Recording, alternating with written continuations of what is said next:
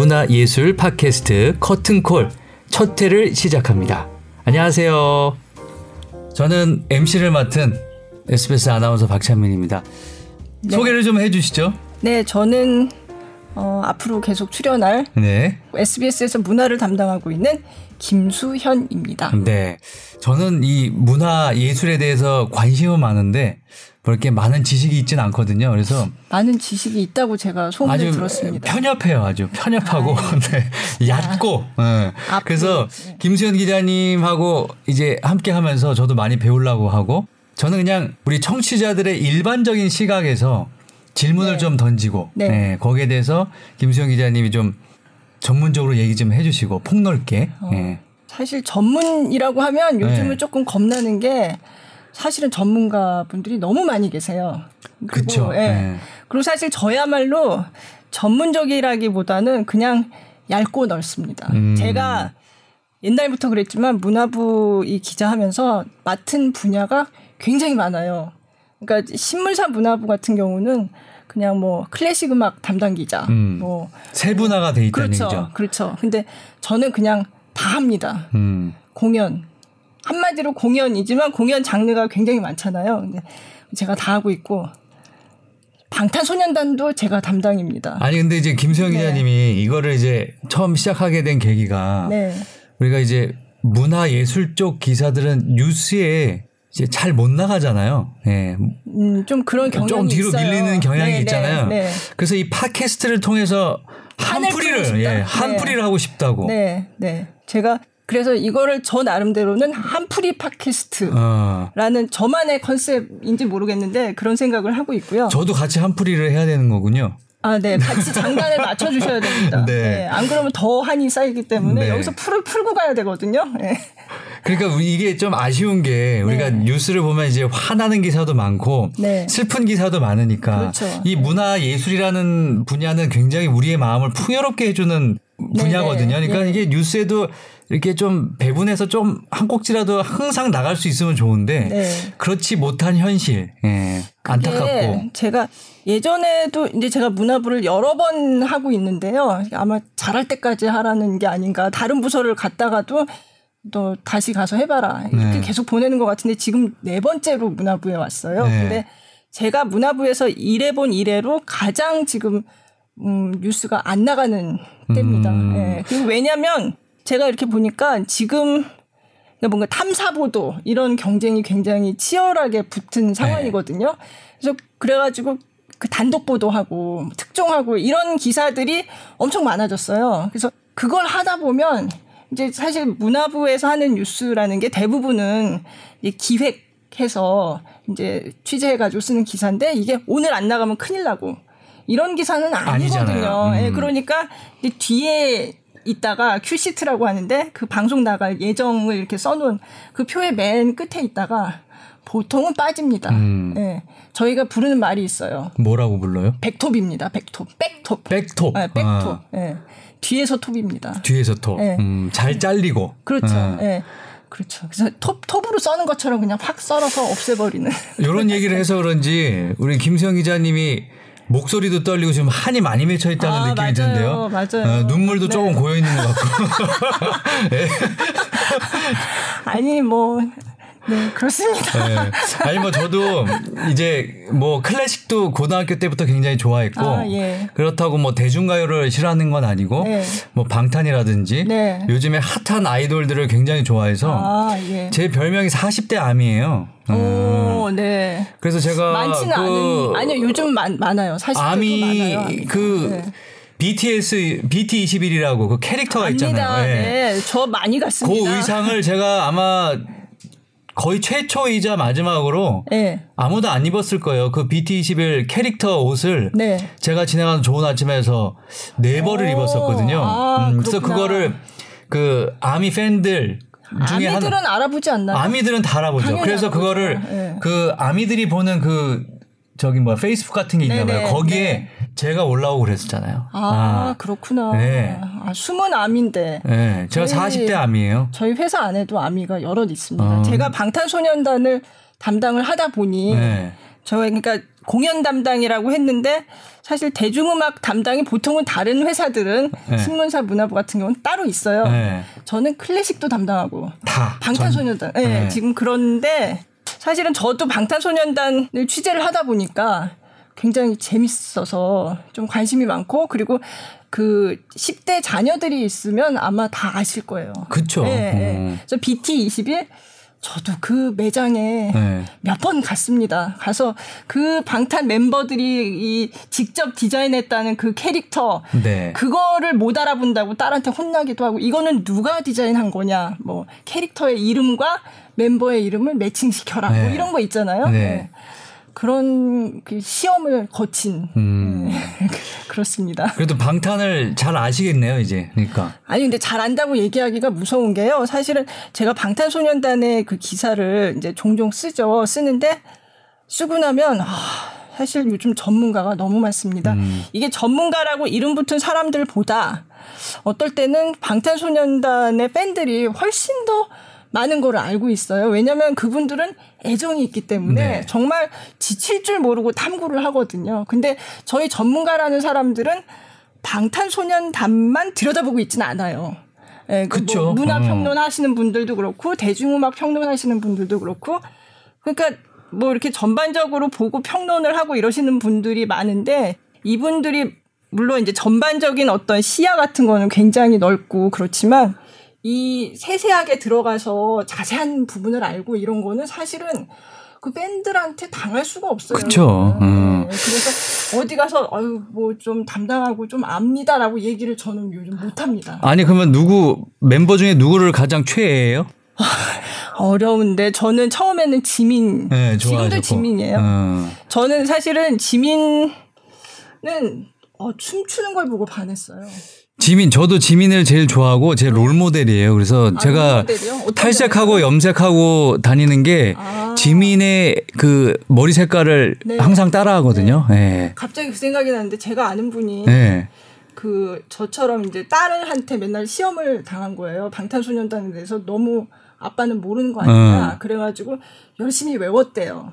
근데 외웠는데 그 기준이 머리 색깔이었던 거예요. 음. 그래서 그때 그 머리 색깔을 보고 멤버들의 이름을 외웠는데 사실 머리 색깔 자주 바뀌잖아요. 그래서 한 이, 1주, 2주에 한 번씩 바뀌기 때문에 그럼 음. 처음에 그걸 모르고 머리를 보고 아, 머리가 저 색이면 누구고 이렇게 외웠다는 거예요. 네. 그러다가 완전 아, 이건 아무 소용이 없구나. 그래 가지고 딸한테 혼났다는 제가 그 얘기를 들은 적이 있는데 음. 아, 지민이 네. 저는 제일 좋은 게 일단 노래도 잘하지만 네.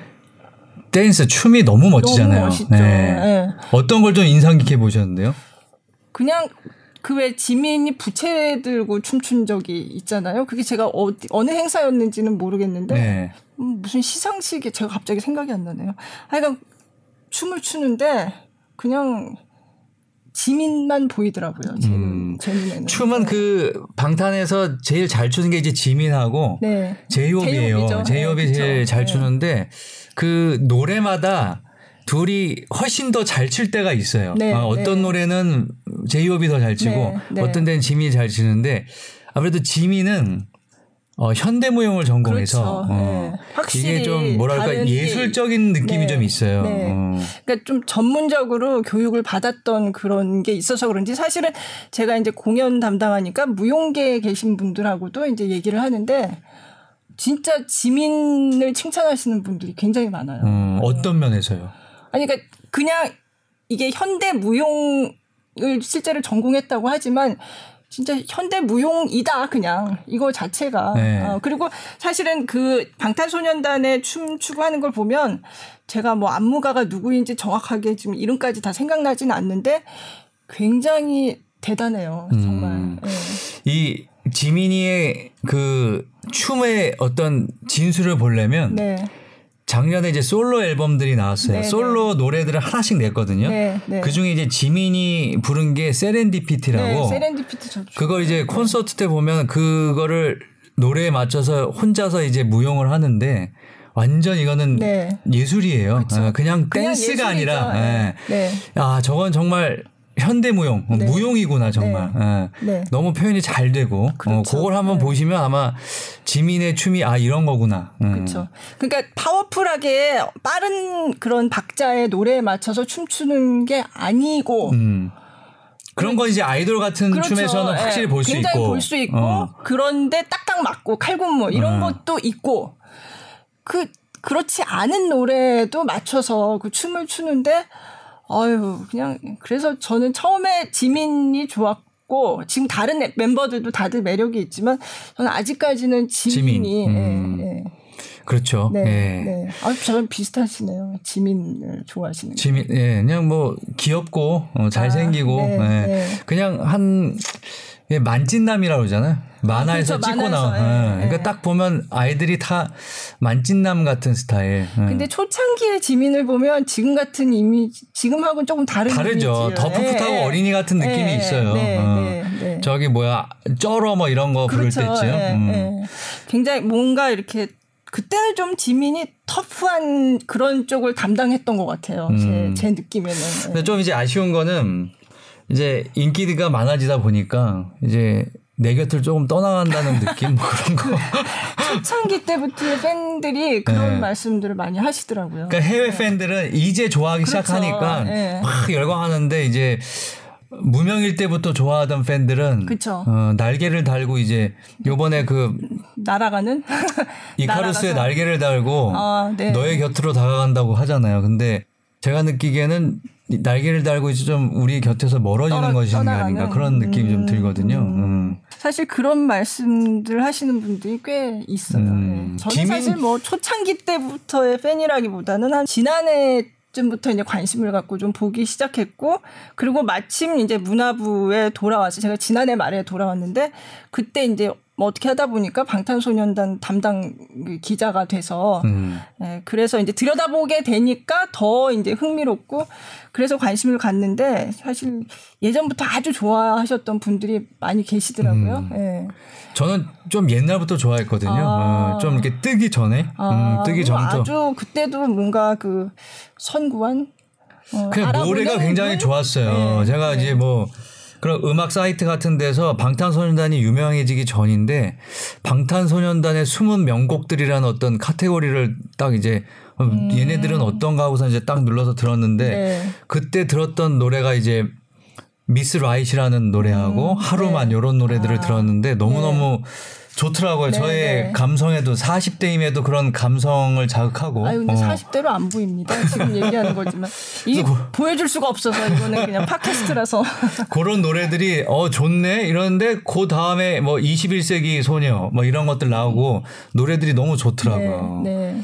우리가 이제 지민 얘기를 좀 했었는데 지민이 부산에서 예고를 나온 걸로 알고 있는데 네, 그때 네. 무용과, 무용과 무용을 네, 전공했더라고요. 무용 졸업은 아마 거기서 했는지 안 한 것 같아요. 부산 예고를 네. 수석 입학을 했더라고요. 네, 네, 수석 입학을 하다 했고 그다음에 서울에 한국 예고라는 데 네, 전학을 네, 했더라고 네, 음악과로.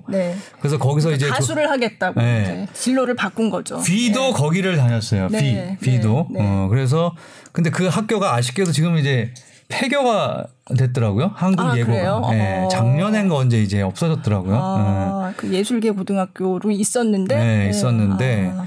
그렇게 졸업을 하고. 네. 음. 사실 부산 예고 얘기를 최근에 이상하게 많이 하게 됐어요.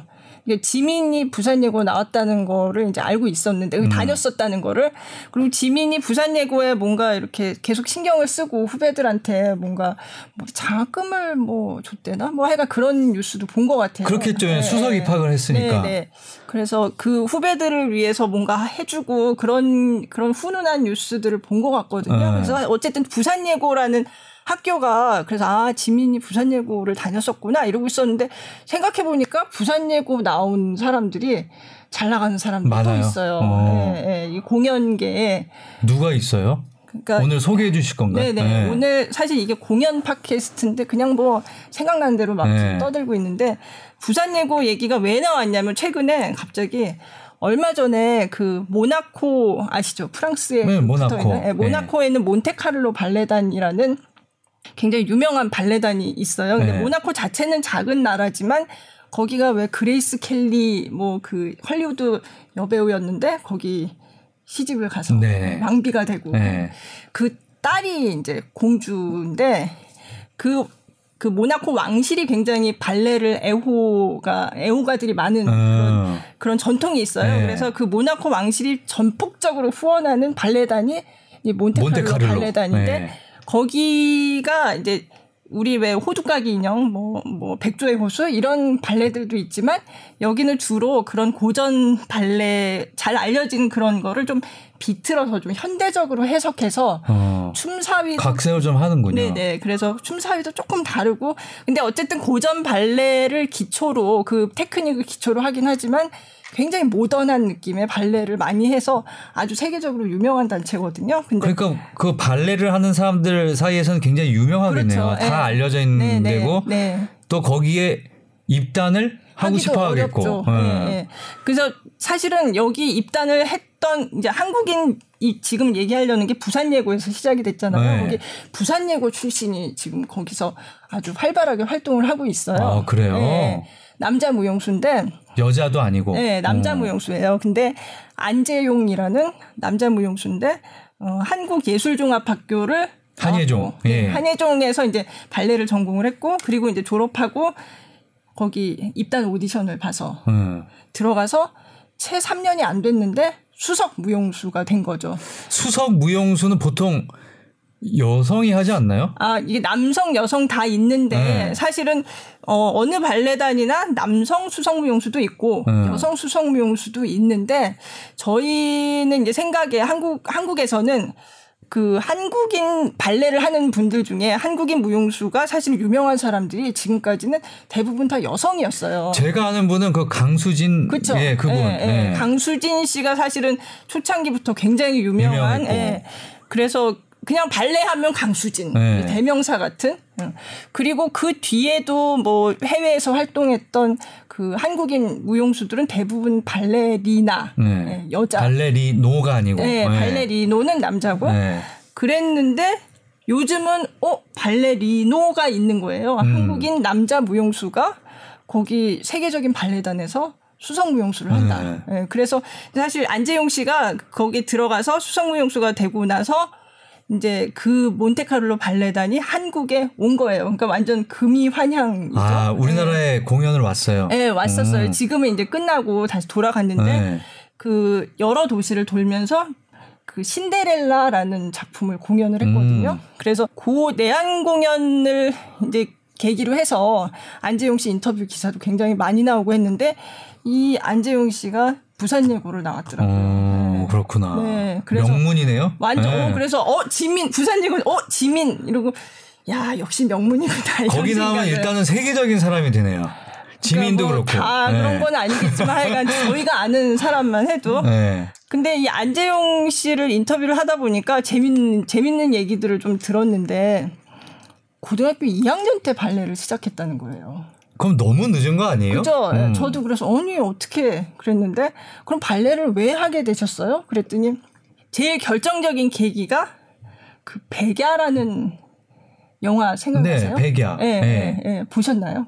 백야 제가 본 것 같은데 그게 저기 꽤 오래된 영화잖아요. 오래됐죠. 사실은 네. 굉장히 오래된 영화라서 어, 좀 나이 드신 발레 하신 분들 중에 좀 나이 드신 남자분들은 어, 내가 발레를 하게 된 거는 백야 때문이었어. 라고 아. 하는 분들이 꽤 있어요. 네. 요즘은 물어보면, 어, 여러 가지 얘기를 하는데, 어, 얼마 전에까지만 해도 그 빌리 엘리엇을 얘기하는 분들이 빌리 많았어요. 엘리엇. 예, 네. 예, 예. 그것도 이제 발레 하는 소년이 나오는 거잖아요. 근데 이 친구는 특이하게 발레, 그 백야라는 그 발레 무용수가 주인공으로 나오는 영화를 보고서 어 내가 발레를 해야겠다. 네. 아. 근데 거기 누가 나오냐면 구소련의 굉장히 유명한 발레 무용수 발레리노 네.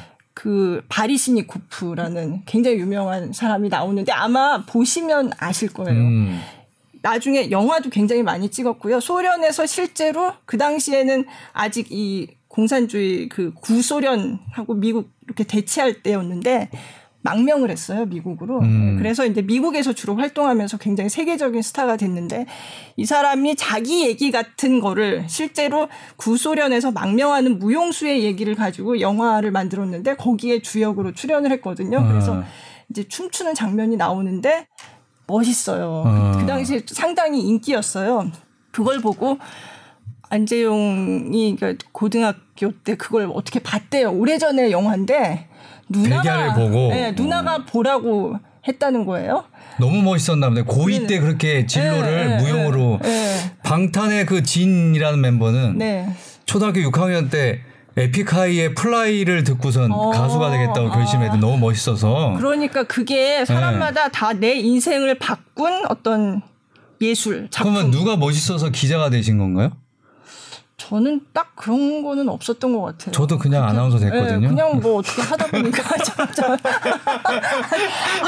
갑자기 뭔가 근사한 거를 끄집어내고 그러니까 그렇게 뭔가 이렇게 나를 이렇게 움직여서 아 나저 네. 사람처럼 멋있는 아나운서가 되겠다 이런 네. 게 있어야 되는데 우리는 없네요. 네, 저 그냥 음. 뭐 어떻게 어떻게 하다 보니 저는 그냥 야구 중계하고 싶어서 아나운서 됐거든요. 아, 네. 그것도 굉장히 제가 야구를 너무 좋아해서 야구를 내가 직접 중계를 해봐야겠다. 근데 어. 뭐 어떻게 해야 되지 했더니 알아봤더니 아나운서가 되는 거예요. 네. 그래서 아나운서 시험을 봤어요. 그냥. 어, 음. 아니 그것도 굉장히 중요한 그 뭐라 그러죠? 그럼 멋있진 않잖아요. 되죠. 멋있진 않잖아요. 그래도 저 딱 봤을 때 저는 뭐별 백야 이런 거에 비하면 너무 아 네. 네. 그래서 백야는 하니까 그래서 그 얘기를 계속 하자면 네. 네. 야, 안재용이 그러면 어 그렇다고 모든 그게 재밌다고 거기 나오는 사람이 멋있다고 해서 모든 사람이 다 나 저렇게 돼야 되겠다 이렇게 그렇게 느끼진 않죠. 않죠. 네. 네. 근데 그게 확 와닿았나 봐요. 그래서 그 발레리노의 모습이 뭔가 야생마 같고 네. 굉장히 남성적인 매력이 있고 그렇게 느껴졌다는 그 거예요. 또 발레리노의 복장이 네. 타이트하면서 이렇게 굴곡이 많이 드러나잖아요. 사실 그런 것 때문에 그런 것도 멋있잖아요. 좀. 예전에는 그게 놀림거리가 됐었대요. 네. 그래서 생각나실지 모르겠지만 저희 이게 방송사는 다르지만 이제 이웃 방송사에서 개그 프로그램에 네. 발레리노를 소재로 한 코미디가 있었어요. 네. 몇년 전에만 해도 네. 기억나시죠? 네. 다 그게 창피해서 가리려고 하는 그렇게 딱 붙는 옷이 창피해서 막 숨고 그러는 걸 그걸 이제 코미디 소재로 삼아 가지고 했던 것도 있었거든요. 음. 근데 어 사실은 그게 제가 이번에 이제 안재용 씨를 인터뷰하고 나서 사실은 이제 기사를 하나 썼는데 아직 못 나가고 있습니다. 그, 그 기사는. 그 언제 쓰신 건데 아직 못 나간 거예요? 쓴지 좀 몇 주 됐어요. 그럼 못 나가겠는데요, 계속. 글쎄 못 나갈 것 같아서 그냥 여기서 풀어버리거든요. 네. 그냥. 근데 어쨌든 안재영 씨를 인터뷰하고 나니까 어 그냥 재밌는 거예요. 네. 이런 상황이 한국인 남자 무용수가 세계적인 발레단에서 수석 무용수가 됐다. 네. 사실 수석 무용수가 그런 이게 일반 회사에서 들어가서 뭐 밑에 직원부터 대리 뭐 과장 이렇게 해가지고 올라가서 좀 지나면 그래도 어느 정도는 올라가고 그런 식으로 올라가는 게 아니거든요. 음. 거기는 암만 오래 있어도 춤이 안 되고 이 사람은 주역감이 아니다. 그러면 그냥 계속 군무. 네. 그 뒤에 주인공은 못 하는 거죠. 주인공 못 하는 거죠. 네. 그러니까 수성무용수는 정말 몇 안 되는 그 발레단에서 주역을 맡을 수 있는 그냥 별 같은 거다. 네. 이렇게 생각하면 되는데 어 이런 남자 무용수가 한국인 남자 무용수가 이렇게 수성 무용수를 한다는 거는 사실 제가 그 전에도 문화부에서 취재를 했었지만 그렇게 예전에 많았던 일은 아니거든요. 그래서 이제 막 알아봤더니 최근에 네덜란드 국립발레단에도 수성 무용수가 남자가 한국인 남자 무용수가 있어요. 지금요? 예, 예. 최영규라는 네. 예, 발레리노가 있고 그리고 아마 제일 처음에 남자 무용수로 두각을 나 타냈을 텐데 러시아의 마린스키 발레단 네. 거긴 진짜 유명한 곳인데 거기도 지금 김기민이라는 한국인 무용수가 수성 무용수예요. 그럼 우리나라 지금 수성 무용수가 세계적으로 세 명 있는 지금 거예요? 그렇죠. 어, 네. 남자 수석 네, 무용수가. 남자 수석 무용수가. 그러니까 음. 그 예전에는 진짜 없었거든요. 그래서 어 이건 진짜 제가 보기에는 많이 달라진 거다. 어, 왜 그렇게 됐을까? 그럼 좀 이제 어, 뭐라 그럴까? 그 서양 사람들하고 체격 에서도 뒤지지 않나 본데요? 아유, 안 뒤집니다. 음. 제가 이번에 그, 그 뭐죠 그 몬테카를로 발레단 네. 공연할 때 연습을 이제 공연하기 전에 다 이제 몸을 풀거든요. 네. 발레단은 어딜 가든지 그바 바 갖다 놓고 네. 몸 풀고 그래서 그거를 클래스라고 부르더라고요. 항상 클래스를 하고 그리고 음. 이제 그 공연 리허설을 하고 그러는데 그걸 할 때 잠깐 이제 취재를 하러 갔었어요. 네. 근데 저희 같이 갔던 카메라 기자가 이렇게 촬영을 하고서는 야 안재용 씨가 제일 체격이 좋아. 좋아. 어. 어. 그러는 거예요. 그러니까 체격 조건 때문에 동양 사람들은 안 돼. 이런 얘기 할 때가 이제 지났어요. 음. 사실은 다른 스포츠에서도 많이 그렇잖아요. 네. 지금 발레도 똑같은 상황이 된 거예요. 그래서 이거를 그럼 왜 그럴까? 이거를 한번 취재를 해보자라고 해서 사실 그래서 기사를 쓰게 됐어요. 그래서 제가 생각나는 거는 예전에, 음, 제가 90, 90년대 말에 처음으로 문화부에 가서 네. 그 당시에 국립발레단에 서 굉장히 그 당시에 국립발레단에서는 가장 이제 수석 무용수였던 김용걸 씨라는 네. 아주 그러니까 초창기의 발레리노 중에 굉장히 잘 나갔던 왕년에 굉장히 스타 발레리노인데 음. 그 김용걸 씨가 국립발레단에서 수석 무용수를 하다가 2000년대 초반에 갑자기 그걸 그만두고 그만두셨어요. 그만두고 그냥 프랑스로 갔어요. 네. 프랑스의 파리 오페라 발레단에 거기도 네. 참 유서 깊고 굉장히 좋은 발레단인데 어 내가 해외에서 한번 활동을 해보고 싶다. 음.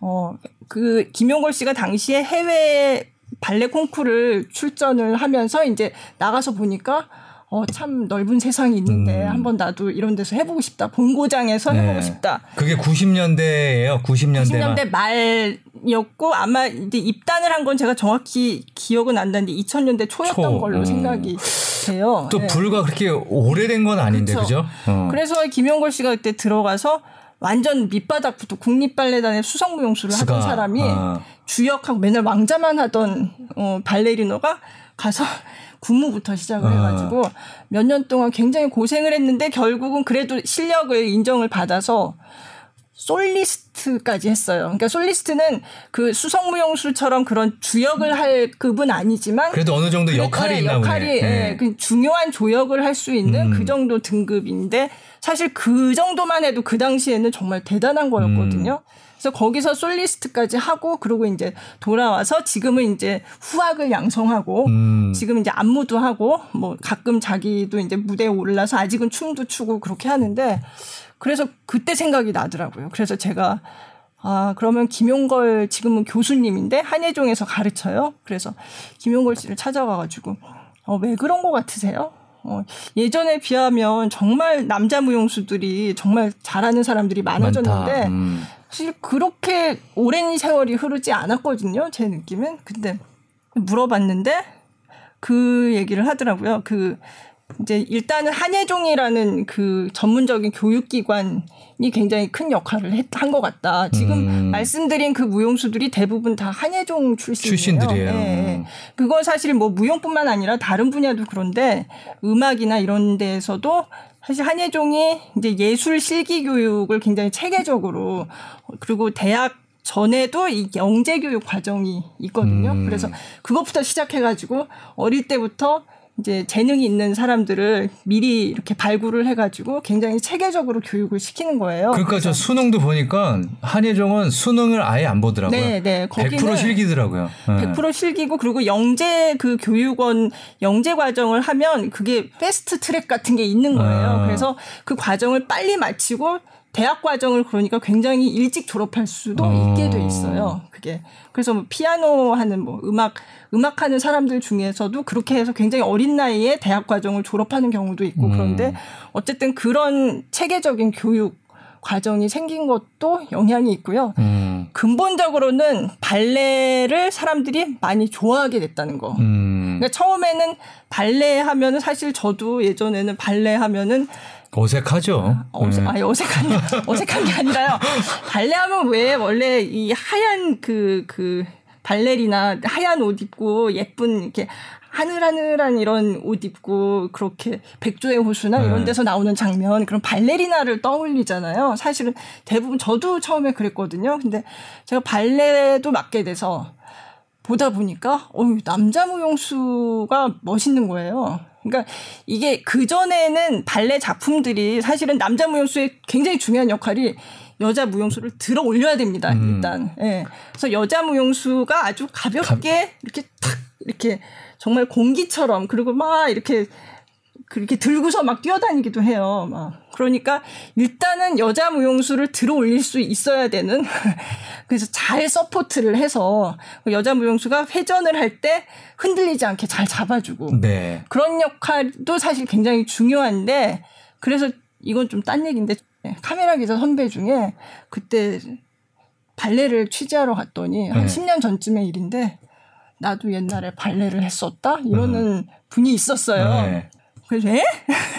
선배 발레를 하셨어요? 그랬더니 어 나도 발레를 했다고 그래서 아니 어떻게 해요? 그랬더니 그때는 진짜 발레를 하는 남자가 없었기 때문에 그렇다고 여자만 할 수는 없고 여자 무용수를 이렇게 들어 올려주고 잡아주는 사람이 필요했던 거예요. 그러니까 그 당시에 이분이 무용을 하거나 이런 분은 아니었는데. 근데 어떻게 발레를 해요? 그냥 그 당시엔 체격이 괜찮았대요. 네. 네.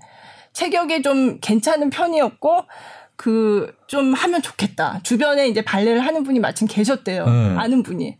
그래서 그럼 들기만 하신 거예요, 그분은? 어, 그, 그분이 주로 춤을 추신 것 같지는 아, 않아요. 예, 네. 그러니까 주로 이제 그런 식의 그러니까 그 그때는 정말 남자 무용수의 역할이라는 게 굉장히 보조적인 거죠. 음. 여자 무용수를 빛나게 이렇게 서포트해 주는 역할.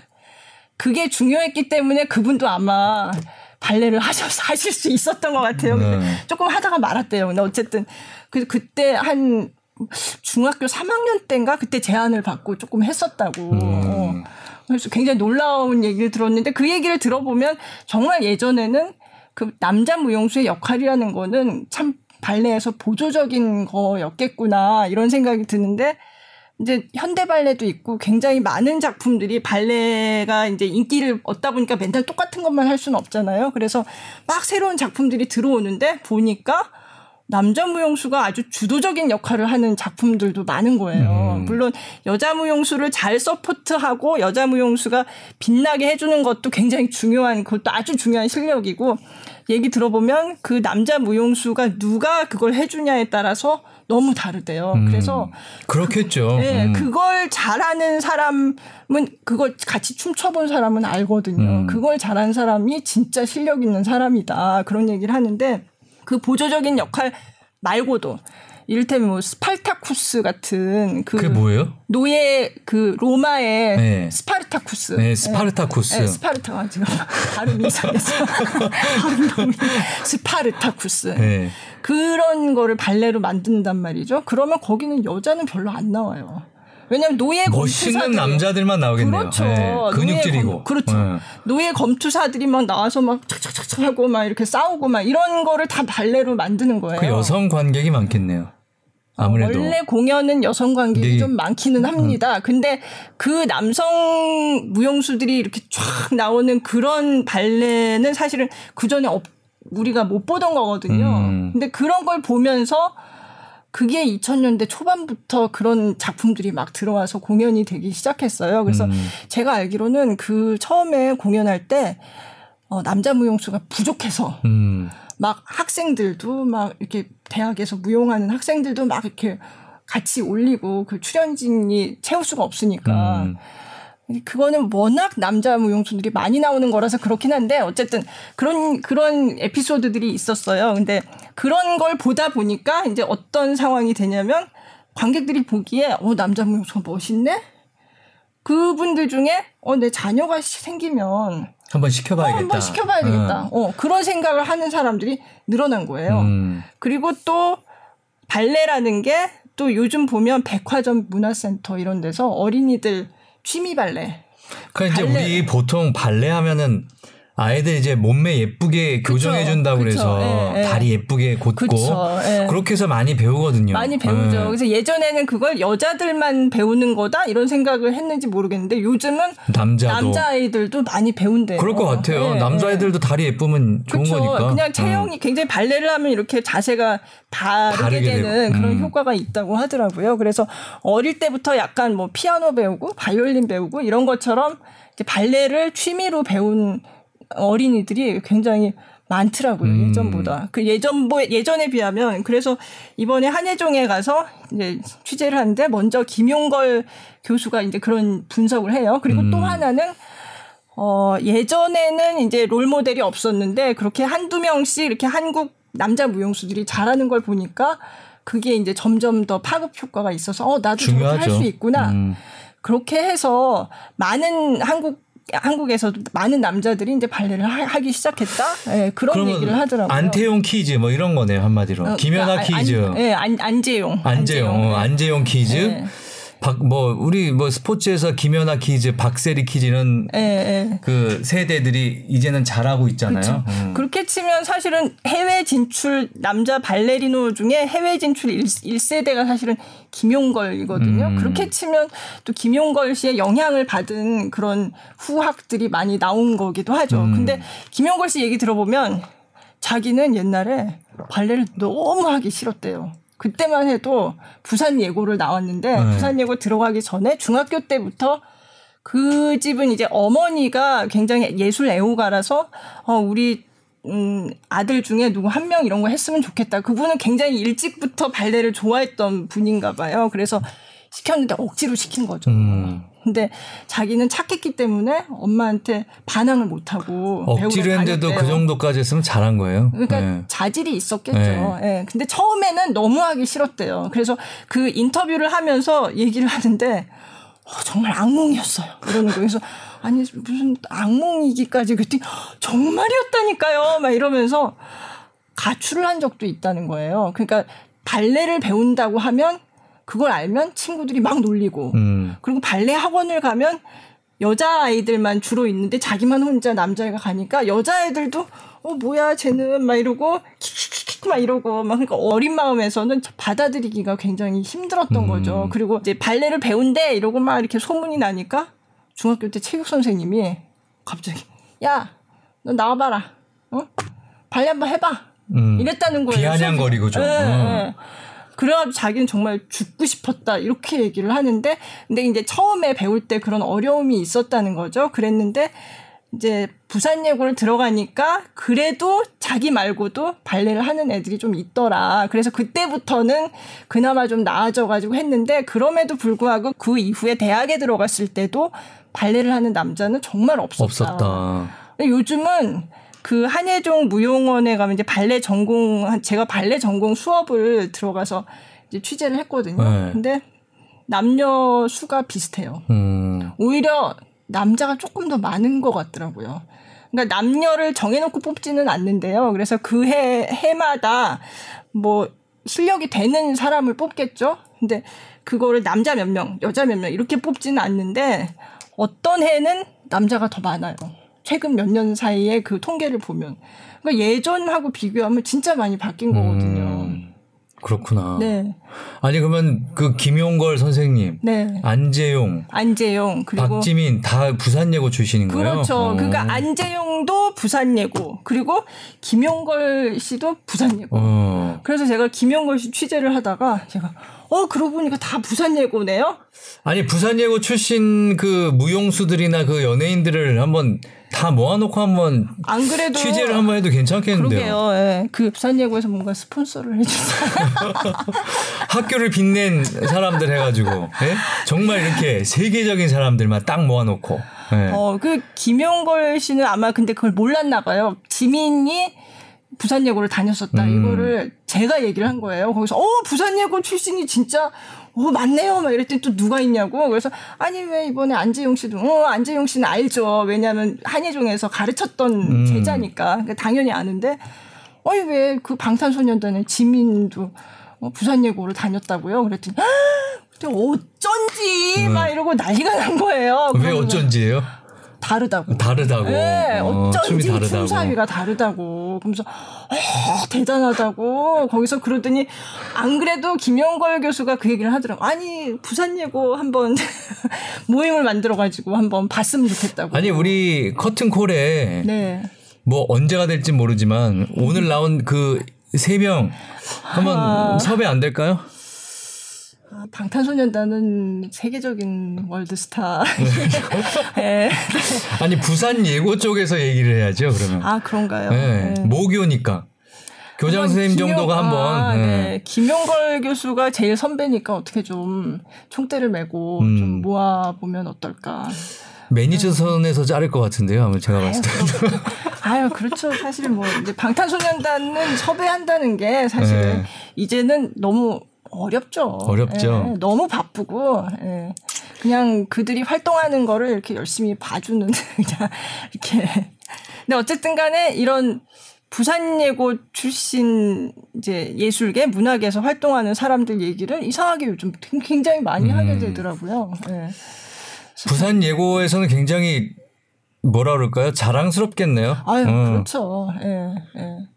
그게 참 무용계에서는 굉장히 중요한 학교라고. 예. 음. 물론 다른 좋은 학교들도 많은데. 예.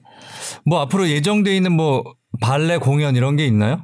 아 지금도 많이 하고 있고요. 사실 네. 그 몬테카를로 발레단 발레 그 내한 공연은 끝났는데 네. 지금 그 대한민국 발레 축제라는 그 축제를 하고 있어요. 그래서 전국의 발레단이 다 모여가지고 공연을 하는 건데 그 이것만 봐도 굉장히 발레 인구가 늘었구나 하는 걸 알 수 있는 게 아마추어 발레단 아마추어로 발레하는 사람들이 이제 공연을 하는 그런 무대도 있었고요. 음. 이제 지금 지난주부터 하고 있는데 이번 주 말까지 합니다. 그래서 주로 예술의 전당 거기서 이제 중심이 돼서 공연을 하는데 어, 국립 발레단 같은 그런 이제 유니버설 발레단 이런 보통 얘기하는 양대 발레단으로 꼽는데 그 두 발레단도 공연 국립 발레단은 이제 끝났고요.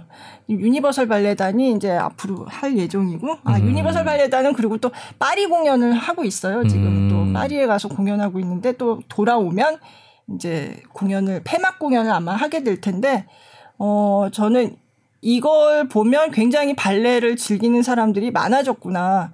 무용수, 그러니까 남자 무용수가 늘어서 어, 해외에서 활동하는 주요 발레단의 수성 무용수들도 남자 무용수들, 그러니까 한국인 남자 무용수들이 굉장히 많아졌구나. 그리고 뭐 여자 무용수들은 얘기할 필요도 없는 게 이미 많아요. 굉장히 음. 많고 지금 사실은 언제부턴가 모르게 발레 콩쿠르를 가면 정말 한국인들이 휩쓴다 이런 음. 얘기가 사실은 나온 지가 꽤 됐어요. 음. 그러니까 굉장히 그런 프로 무용수 직업인의 세계 그 무용가의 세계에서도 한국인들이 두각을 나타내고 있는데 그 저변에는 발레를 좋아하는 사람들이 많아졌다는 거. 음. 그게 정말 중요한 것 같거든요. 그래서 굉장히 그 대중을 위해서 대중들이 친숙하게 즐길 수 있는 그런 레파토리도 많이 하고 있어요. 어. 그래서 어, 유니버설 발레단 같은 경우는 이제 폐막 공연에서 그 마이너스 이걸 마이너스 7이라고 해야 되나 마이너스 7이라고 해야 되나 어, 헷갈리는데 어쨌든 오하드 나하린 내가 그 안무가가 안무한 작품을 이 페스티벌의 폐막작으로 올리는데 그거는 몇 년 전에도 공연한 적이 있는데 제가 오래전에 그 작품을 처음 한국에 들여와서 할 때 연습실을 취재를 갔었어요. 근데 그거를 연습을 하는데 거기 취재를 갔던 사람들하고 아마 그때 오픈 연습실을 오픈하는 행사였기 때문에 일반인들도 좀 있었던 걸로 제가 기억을 하는데 그걸 이런 작품이에요 하고 보여주는 거였거든요. 근데 이게 뭐냐면 그 발레 무용수들만 춤추는 게 아니에요. 음. 그럼요. 그냥 일반 관객이 나와서 일반 관객을 데리고 가요. 아. 그러니까 무용수가 이 객석에 와가지고 이 일반 관객들한테 아유 같이 춤추시겠어요?라고 권하는 거예요. 예. 안 쳐도 되는 거죠? 안 쳐도 네. 되죠. 예. 뭐, 뭐 하기 싫다 이러면 안 해도 되는데. 갑자기 제가 그 상황이라면 굉장히 당황스러웠을 것 같은데요. 저는 연습실에서 했는데 또 네. 저는 그래서 나한테는 안 오겠지. 나한테는 안 오겠지. 이러고 숨, 이러고 있었는데, 그게 더 눈에 띄나 봐요. 이렇게 움츠리고 이러고 있었는데. 나가서 발레를 할 수도 없는 거고. 아니, 그러니까 아무 춤이나 되, 춰도 네. 되는 거예요. 그래서 저는 그때 끌려 나갔어요. 그건 이제 직접 본 공연은 아니었지만, 이제 그 연습실 오픈하는 그 네. 행사였는데, 뭐 숨어 있는데 그거를 딱 찾아가 찾아가지고 데려 나가더라고요. 그래서 나가서 그냥 그냥 막춤을 췄죠. 그냥 그 발레 그때 여자 무용수였던 걸로 기억하는데 발레리나와 함께 일반인의 막춤을 그냥 그 췄죠. 발레리나도 얼마나 어색했겠어요. 그쵸? 아니요, 근데 굉장히 즐겁더라고요. 처음에는 굉장히 어, 어 뭐야 이거 어떻게 해 막 이랬는데 나가서 하다 보니까 다른 사람들도 막 끌려 나와가지고 같이 어. 춤을 추는 거예요. 근데 사실은 일반인들이니까 뭐 발레리나가 하는 것처럼 아니죠. 아니, 그렇게 안 해도 되는데 서양 사람들은 그런 게 굉장히 익숙하잖아요. 그러니까 그런 네. 어색하지 않고 정말 그런 분위기를 잘 즐길 준비가 돼 있는데 우리는 아마 우리는 아무래도 좀 되게 예의 있는 사람들이고 아. 어, 이게 음. 좀 수줍음도 많고 그러니까 그런 분위기가 연출이 되면 굉장히 좀 어색한 아, 면이 좀 있지. 근데 음. 그렇게 어색하지 않다고 하더라고요. 제가 저만 해도 사실은 그렇게 뭐 젊은 축도 아니고 그래서 이제 수줍음이 더 많겠죠. 근데 음. 요즘 젊은 사람들은 별로 그런 거 가리지 않고 음. 예.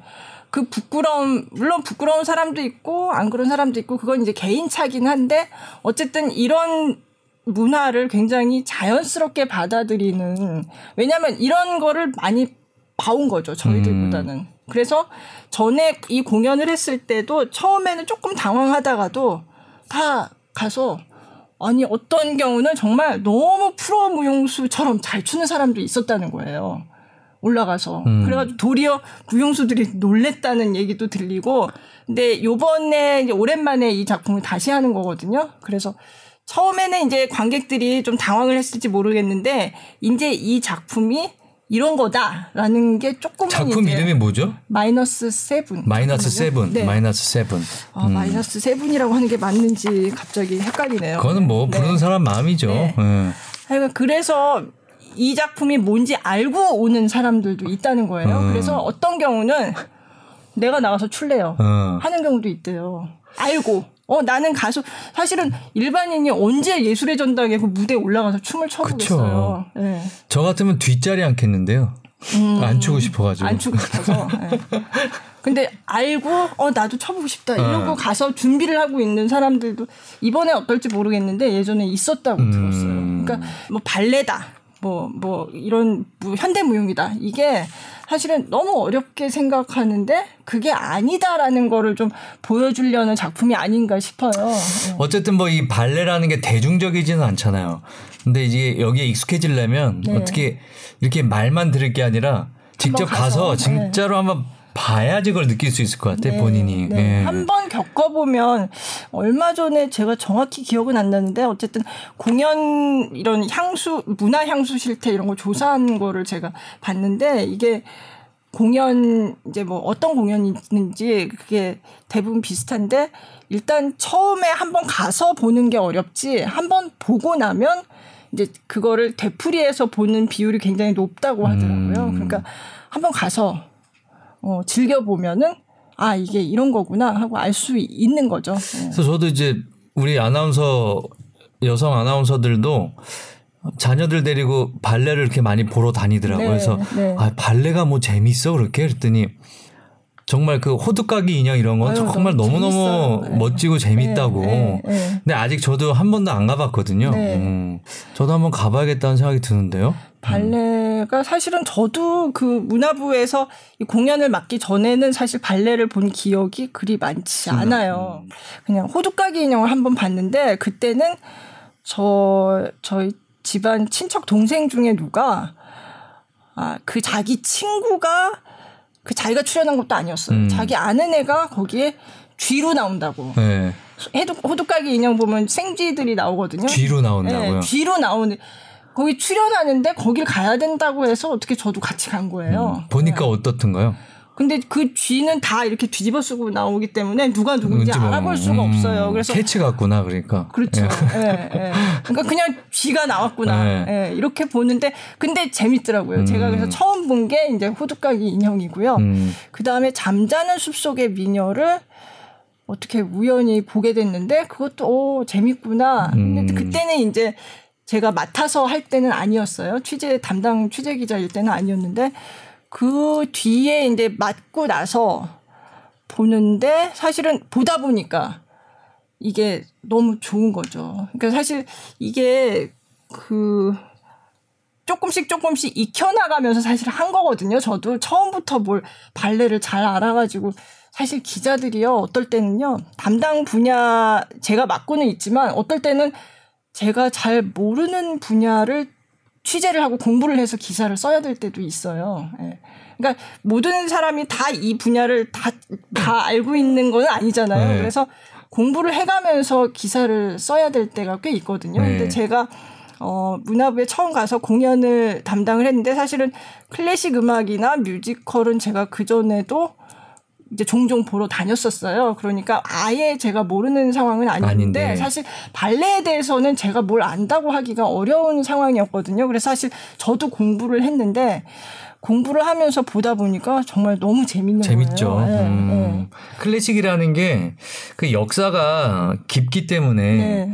그때 시대의 어떤 배경이라든지 그런 그렇죠. 것들을 같이 연관져서 공부하면서 듣거나 보면은 네. 굉장히 매력이 있어요, 이게. 그렇죠. 네. 네. 물론 그런 거를 모르고 가서 봐도 이제 감흥을 받을 수가 있죠. 그런데 이제 그런 좀 좋다 싶으면 또 이렇게 들여다 보게 되잖아요. 네, 그래서 음. 들여다봐서 어 이런 내가 몰랐던 이런 게 있었네 하면 그런 깨달음 때문에도 더 재밌고 네, 그것 때문에 또더 재미, 그 공연도 더 재밌게 볼 수 있게 되고 그런 네. 측면이 있더라고요. 그래서 그럼 뭐 이런 거 있잖아요. 뭐 드볼작 같은 경우에는 이제 낭만주의 시대 이제 작곡가인데 미국에 가 있던 시기가 있거든요. 네. 그때 이제 신세계 교향곡이라는 네. 거를 유명한 그렇죠. 그 교향곡을 작곡했는데 그 노래를 들어보면 민족주의의 어떤 음악보다는 그 미국의 흑인들이 살던 전원풍 뭐 네. 이런 네. 음악의 배경이 딱 느껴지거든. 네. 그러니까 그런 네. 것들을 알고 들으면 훨씬 더 좋죠. 그렇죠. 음. 사실은 그 드보르작 하면 갑자기 지금 또 딴 얘기인데 그 추억이 있어요. 네. 그게 제가 초등학교 때 음악 교과서에 드보르작의 그 신세계 교향곡이 음악 교과서에 있었어요. 네. 네. 그래서 음악 시간에 선생님이 이제 이걸 설명을 하셨어요. 근데 신세계 교향곡을 작곡한 사람이 드보르라는 거예요. 네. 드보르작 이렇게 돼 있으니까 네. 드보르가 작곡한 신세계 교향곡 이렇게 해석을 아, 하시는 아버지 거죠. 가방에 들어가셨구나. 네. 네. 그래서 그러니까 드보르 가 이름이 된 거죠. 네. 근데 저는 이제 드보르작이라는 이름을 제가 그 전에 들어본 적이 있거든요. 네. 그래서 뭐지? 내가 알고 있는 드보르작과 이 드보르는 같은 사람인가 다른 사람인가 그리고 사실 그때는 어렸기 때문에 선생님이 틀렸을 수 있다는 생각을 사실은 처음부터 하지는 않았어요. 그렇죠. 어. 네. 선생님 말은 뭐든지 그쵸. 옳다고 생각하니까. 네. 그래서 어 드보르가 맞나? 뭐지? 그래서 좀 약간 혼란스러웠던 기억이 있어요. 음. 근데 지금 생각해 보면 그런 곡에 대한 얘기가 음악 교과서에 나왔을 정도면 사실은 우리가 교육 과정에서 이게 교과서에 나올 정도로 어릴 때부터 사실 접하기는 접하거든요. 근데 그걸 뭔가 제대로 즐길 수 있게 접하지는 못하는 것 같아요. 그렇죠. 요즘엔 더 하고요. 네, 어, 네, 네. 더 그렇죠. 어렵고. 참 그래서 조금 안타까운 측면도 있죠. 네. 시간이 그러니까 좀 자연스럽게 생활 속에서 즐길 수 있도록 그러니까 어릴 때부터 그런 기회가 있으면 정말 좋을 텐데 뭔가 공연장에 가는 거는 나랑 상관없고 먼 거. 라고 생각하게 하는 어떤 그런 환경도 분명히 없지는 않거든요. 그래서 이제 커튼콜 우리 네. 프로그램에서 네. 음, 이제 청취자들에게 네. 클래식이라든지 네. 뭐 이런 대중 덜 대중적인 이런 문화에 네. 대해서 네. 알려드리고 네. 접할 수 있게끔 네. 유도를 해야죠. 아, 그렇죠. 네. 그러고 싶은데 그게 잘 될지는. 그러니까 이제 왜 우리가 요즘에 매체들이 너무 많잖아요. 네. 유튜브 같은 거 보면은 꼭 어떤 정제된 방송이라기보다는 그냥 생각 없이 틀어놓고 보면은 봐지는. 그렇죠. 우리 커튼콜도 그런 걸 좀 지향해야 될 것 같아요. 네. 지금 김수영 기자님이 거의 95% 얘기했거든요. 아, 오늘. 예. 네, 그런가요? 예. 그러니까 청취자들이 목이 아픕니다. 이게 뭐 이렇게 두서가 있는 건 아니지만 쭉 얘기를 했지만 요게 아, 듣다 보니까 그냥 계속 듣게 되는구나. 그냥. 예. 이런 컨셉으로 우리는 가야 될 것 같아요. 아, 예. 네. 오늘 발레 얘기 어떻게 한없이 얘기해 주신 거요? 뭐 아니, 사실은 예. 한이 남죠. 사실은 남아요? 하나 더 있어요. 뭐 한번 얘기하세요. 하나만 더. 네. 그 발레 축제에서 국립 발레단이 이번에 네. 그 음, 나 참가를 해서 한 작품이 마탈이라는 작품하고 지젤이라는 작품 두 개를 했어요. 네. 그 지젤의 마지막 공연에 국립발레단의 수성무용수 김지영 씨가 이제 주역으로 나왔는데 지젤 그분은 여성인가 여성이죠. 네. 네. 제가 남성 무용수 얘기만 했지만 이제 마지막은 여성 무용수로 네. 끝내려고 하는데 김지영 씨가 이제 국립발레단의 수성 무용수로 제가 알기로는 97년, 98년 그때부터 했거든요. 근데 중간에 네덜란드 국립발레단에서 활동한 기간이 몇 년 있어요. 음. 그러니까 아까 제가 최영규 씨가 남자 수성 무용수로 네덜란드 네. 국립발레단에 네. 있다고 했는데 그 전에 이 김지영 씨가 이제 발레리나로 네. 예, 수성 무용수로 활동했던 기간이 있습니다. 그러니까 사실은 여성 무용수의 해외 진출이 훨씬 더 빨랐던 거죠. 음. 더 일찍 두각을 내, 나타냈던 건데 하여간 이 김지영 씨가 네덜란드에서 활동을 하다가 또 돌아와서 국립 발레단에서 계속 주역을 하면서 간판이었죠. 지금까지. 음. 사실 그 김주원 씨라고 많이 아실 텐데 김주원 씨도 김지영 씨랑 비슷한 알죠. 김주원 씨는 뭐 예능에도 나오고 그랬으니까. 그렇죠. 네. 네. 김주원 씨도 국립발레단의 주역 그 수석 무용수였어요. 음. 굉장히 그래서 김지영, 김주원이 이렇게 양대 산맥 같은 음. 그 같이 활동하면서 그렇게 주역을 번갈아서 하던 시기가 있었는데 이 김주원 씨는 먼저 이제 국립발레단을 나가서 프리랜서로 이를테면 아나운서가 프리 선언하는 네. 것처럼 나가서 굉장히 다양한 활동을 하고 있고 지금도 춤을 굉장히 잘 추죠. 음. 정말 다양한 활동을 하고 그래서 김주원 씨도 있지만 이제 김지영 씨는 계속 그냥 국립발레단에 남아 있었는데 지금 나이가 그러니까 70년대 출생이거든요. 네. 그러니까 40대예요.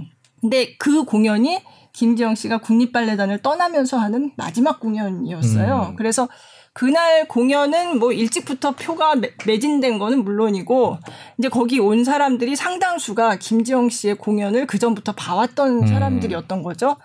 근데 끝나고 나서 지젤이 끝나고 나서 어 이제 약간의 세레모니가 있었는데 그날 미리 야광봉 같은 거를 이제 좌석에다 놨더라고요. 음. 그래서 나중에 이제 환호하면서 이렇게 음. 야광봉 흔들고 뭐 이런 거를 아이돌 콘서트 같네요. 그렇죠. 네. 네. 막 별 모양, 하트 모양 그런 것도 있었고 압권은 약간 이제 김지영 씨가 이제 커튼콜하고 막 이제 인사를 하고 그리고 나서 김지영 씨의 활동했던 그 사진이나 동영상 같은 것들을 이제 슬라이드로 만들었어요. 음. 그래서 그 예술의 전당 오페라 극장 무대에서 김지영 씨가 나와서 이제 관객하고 막 인사하다가 이제 그 뒤편에 그 슬라이드가 영상이 음. 상영이 되기 시작했는데 김지영 씨는 아마 그렇게까지 하는지 자세한 내용을 몰랐던 음. 것 같아요. 눈물 났는데요, 그죠? 어, 음. 근데 그게 나오는데 저희는 관객들은 이제 앞에서 그게 상영되는 걸 보고 있고 김지영 씨는 객석에 혼자 음. 서서 그걸 가운데서 인사하고서 딱 도니까 어 이게 나오네 어. 이런 거예요. 그러니까 그걸 보면서 계속 우는 거예요. 음. 그러니까 그 동안에 그런 자기가 출연했던 작품들 그리고 중간에 좀 힘들어했던 거 이런 것들이 이제 하이라이트처럼 이렇게 나오는데 뭔가 왜 주마등처럼 뭐 기억이 스쳐 지나간다 네. 이런 얘기 하잖아요. 근데 진짜 딱 그런 느낌이었거든요. 그래서 김정 씨가 막 우는 그게 뭐 우는 소리가 들리진 않지만 거기서 이렇게 몸 동작을 보면 네. 어 보면서 진짜 흐느끼고 있구나 그게 다 이제 보일 정도로 울었다가 또 이게 무슨 뭐 큰뭐 뭐 슬픈 일은 사실은 아니지만 본인의 감회 같은 게 이제 북받치는 거죠. 그러니까 그러다가 또 관객을 보고 이렇게 웃기도 하고 그러다가 또 울다가 막 그런 상황이었어요. 그래서 관객들도 굉장히 많이 울었어요. 사실은 음. 저도 좀 눈물 찔끔했는데 뭔가 제가 같이 그 무용수와 같이 수많은 세월을 같이 보내왔는데 어 이제 떠날 때가 됐구나. 뭔가 이별을 하는 상황인데 나한테도 뭔가 어떤 그 무용수와 함께 했던 그 시절이 뭔가 막을 내리는구나. 음. 그런 느낌이었어요. 왜냐하면 제가 1998년에 처음 문화부에 갔는데 그때가 이제 음, 발레가 막 이렇게 좀 인기를 얻기 시작할 때였고, 음. 그때 김지영, 김주원, 뭐, 김용걸, 이원국, 이런, 그 당시에 대중들이 조금 그래도 알기 시작한 발레에서 그래도 이쪽 발레계에서 스타라고 하는 사람들이 이제 막 알려지기 시작할 때였거든요. 그래서 제가 문화부 일 시작할 초창기에 인터뷰했었던 그 예술가들 중에 한 명인 거예요. 음. 김용 아까 얘기한 김용걸 씨도 그렇고 네. 김주원 씨도 그렇고 그리고 김지영 씨도 그렇고 그리고 중간에 제가 문화부를 네 번 했다고 했는데 그러니까 뭐 20 몇 년을 계속 김지영 씨를 이렇게 취재를 한 건 아니지만 어쨌든 제가 김지영 씨가 네덜란드에 갔을 때 가서 슬럼프를 겪다가 이제 부상에서 막 회복돼서 중간에 돌아와서 개관무용수로 국립무용 국립발레단에서 공연할 때 이럴 때 제가 인터뷰를 했었는데 그때 막 어려웠던 얘기를 하면서 그때도 울었어요, 사실은. 음. 그래서 같이 막, 막 이렇게 공감하면서 그랬던 기억들, 그리고 또 다시 돌아와서 정말 많은 좋은 작품을 했거든요. 그래서 그 봤던 그런 공연들이 저는 뭐 김정 씨 본인이 아마 제일 감회가 컸겠지만 저도 같이 막 그 기억들이 막 주마등처럼 막 스쳐 지나가면서 와, 진짜 야, 이제 뭔가 시대가 한 시대가 막을 내렸구나. 그래서 어, 정말 많이 제 주변의 관객들도 우시는 분들이 많았고요. 네. 저도 좀 눈물 좀 흘리고 그러고 왔거든요. 근데 뭔가 어쨌든 간에 그런 예술가와 오랜 세월 같이 공연을 봐왔다는 게 어떻게 보면 참, 어, 그래도 내가 행복했구나. 아마 그날 많은 관객들이 그런 걸 느꼈을 것 같아요. 음, 네. 그렇죠. 네. 음. 저희도 뭐 대중가요로 치면 뭐 90년대 뭐 김건모라든지 네, 어, 네. 신승훈이라든지 네. 이런 가수들이 요즘 활동을 안 하잖아요. 그렇죠. 그런 네. 것들이 이제 그립기도 하고. 그렇죠. 어, 네. 뭐 그런 느낌이 아닐까 싶은데. 근데 네. 결론은 근데 제가 돌아와가지고 저희 집에 와서 딸들하고 얘기하다가 내가 늙었나 봐. 그냥 결론은 아이고 세월이 흘렀네. 내가 늙었네. 음, 네. 나이가 들었지만 세월이 흘러도 요즘에 또 이제 핫한 힙한 그런 어 문화 예술 쪽에 네. 음, 관심을 갖다 보면 내가 다시 젊어질 수 있죠. 아 음. 그렇죠. 사실 뭐 김지영 씨도 사실은 박수 칠 때 떠난 거거든요. 음. 지금도 활발하게 활동을 하고 있었는데 이제 떠나고 이제 국립 발레단은 떠나지만 그렇다고 뭐 아, 완전히 춤을 안 추겠다 이거는 아니고요. 이제 학교에서 후학을 양성하고 음. 예, 그렇게 할 계획이라고 하니까 이제 앞으로도 더 의미 있는 일을 할 거라고 생각하고 응원을 하는데 어쨌든 그날은 참 그 광경이 정말 2,500명 이상 그 오페라 극장 객석을 꽉 채운 그 관객들이 정말 한 마음이 돼서 아, 우리가 사랑했던 무용수를 이렇게 같이 한 마음으로 이렇게 잘 보내는구나. 이렇게 어, 작별 인사를 같이 이렇게 했구나. 이런 느낌이 있어서 어, 뭐 슬프다는 거하고는 좀 다르고, 울었다고 해서, 어, 너무 슬퍼요, 이거라기보다는, 아, 참. 네. 마음의 정화가 아주 많이 됐겠는데요. 그렇죠. 네. 네, 네. 그래서 참 좋았어요. 그래서 네. 그날 돌아와가지고, 아, 이런 거는, 근데 그걸 방송 뉴스로 하기 어렵거든요. 그러니까 이게 결국 한을 풀 수밖에 없어요. 그런 얘기를 못 하고 있었으니까. 오늘 거의 한, 한 시간 얘기한 것 같아요. 네. 네. 한 시간, 네. 한 시간 동안 풀었습니다. 자, 발레 얘기를 오늘 했는데, 그러면 이제 우리 청취자분들이 네. 댓글에 뭘 좀 다뤄줬으면 좋겠다. 어떤 얘기를 좀 하고 싶다라는 걸 좀 올려주시면 네. 저희가 그걸 좀 보고 네, 네. 반영을 해서 주제를 정해도 될 것 같고 네, 또 없다면 우리가 뭐 네, 저희가 뭐 잘 정해서 하면 되고 네, 뭐 어쨌든 형식은 이렇다는 거. 네. 네. 초청 손님을 어, 불, 부르는 것도 어 이제 뭐 기회가 되면 게스트도 모셔가지고 네, 네. 더 재밌게 얘기를 나눠볼 수도 있는 거고 커튼 콜 제 1회였거든요. 네. 발레에 대해서 이야기를 나눠봤고 이제 김수현 기자님과는 다음 시간에 다시 찾아뵙겠습니다. 고맙습니다.